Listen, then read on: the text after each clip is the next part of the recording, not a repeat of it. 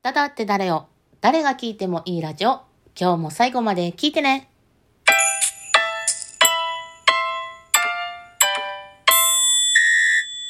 10月9日土曜日です。ただです。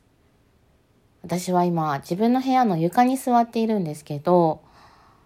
カーペットをクリーニングに出したりしたので、部屋の中が閑散としています。なんかちょっと寂しい感じがしているんですけど、そんな中、今回は皆さんからいただいたありがたいお便りを読んでいきたいと思ってます。一つ一つご紹介してお返事をさせてください。それでは、えー、まず最初が、86兄貴からです。86兄貴からはたくさんお便りをいただいているんですけど、えー、2通ほど紹介させていただこうと思ってます。まず最初に、歌は上手下手じゃなくて相手に伝わるかどうかだよ。ダダちゃんの歌い方は気持ちが伝わるからみんな好きだと思うよ。これからもダダちゃんらしく等身大の歌を聴かせてください。これは私があの歌を泡企画で歌ってそれに対してあの兄貴があの感想をくださったんですけど私は歌うことは好きだけど自分の歌には自信はなくってっていうことを言ったらあのこんな風にねうまい下手じゃないんだよっていう気持ちが大事で相手に伝わるかどうかだよっていう風にあのお返事をくれました。そしてあのダダの歌い方は気持ちが伝わるからみんな好きだと思うよっていうね。この言葉がすごく嬉しくてしばらく ジーンとしてました。すごい心強い言葉でした。兄貴ありがとうございます。そしてえっともう一つ兄貴から来てるので読ませていただきます。聞いたで聞いたで。やっぱダダちゃんとともちんのコンビはめちゃんこおもろいわ。わらわらわらわら。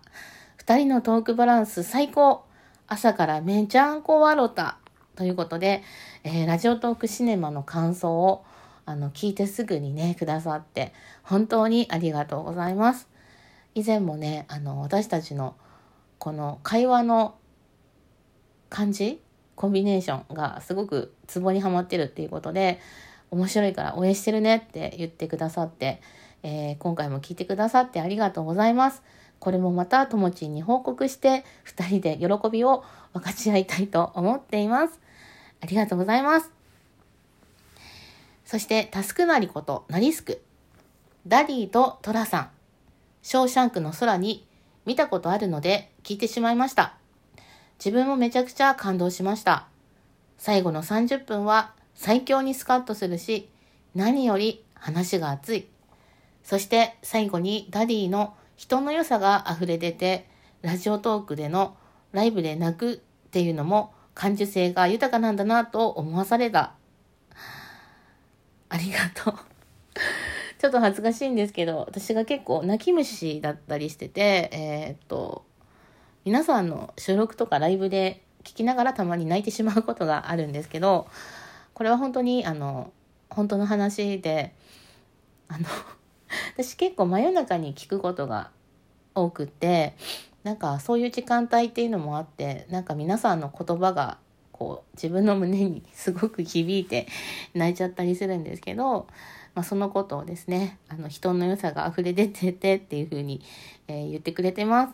そしてあのナリスクからもう一通お手紙が来てるんですけど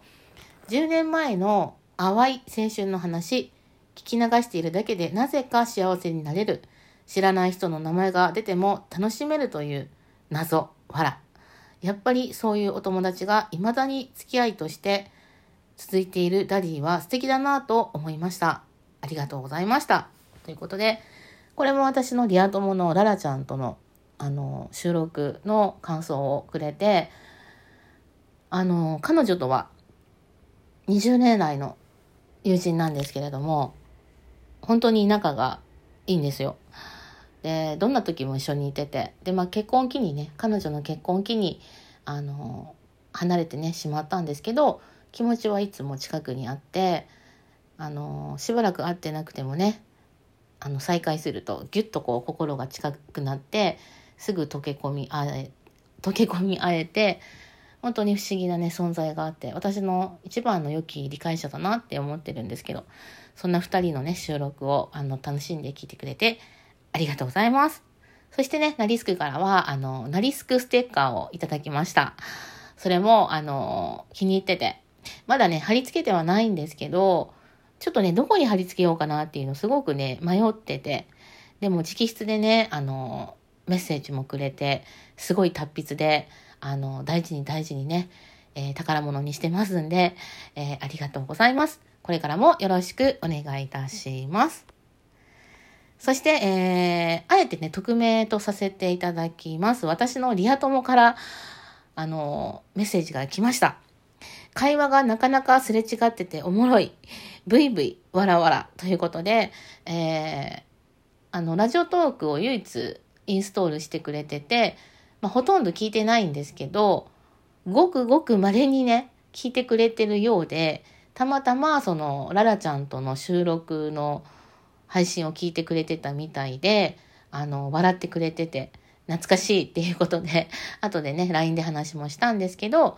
あの、ここにお便りが来るとは思ってなかったんで、すごく嬉しかったです。彼女ともまた、あの、会う予定にしてるので、その時は収録にね、付き合ってもらえたら嬉しいなと思ってます。あえて匿名で、えー、紹介させていただきましたが、いつも楽しませてくれて、こちらこそありがとう。これからもよろしくね。そして帰るの待っていてください。そして次、デラくんから。ごめんね、ダダちゃん。ということで、まあ、その後にもいろいろとね、文章が綴ってあるんですけれども、あの、ここまででちょっと割愛させてもらいますが、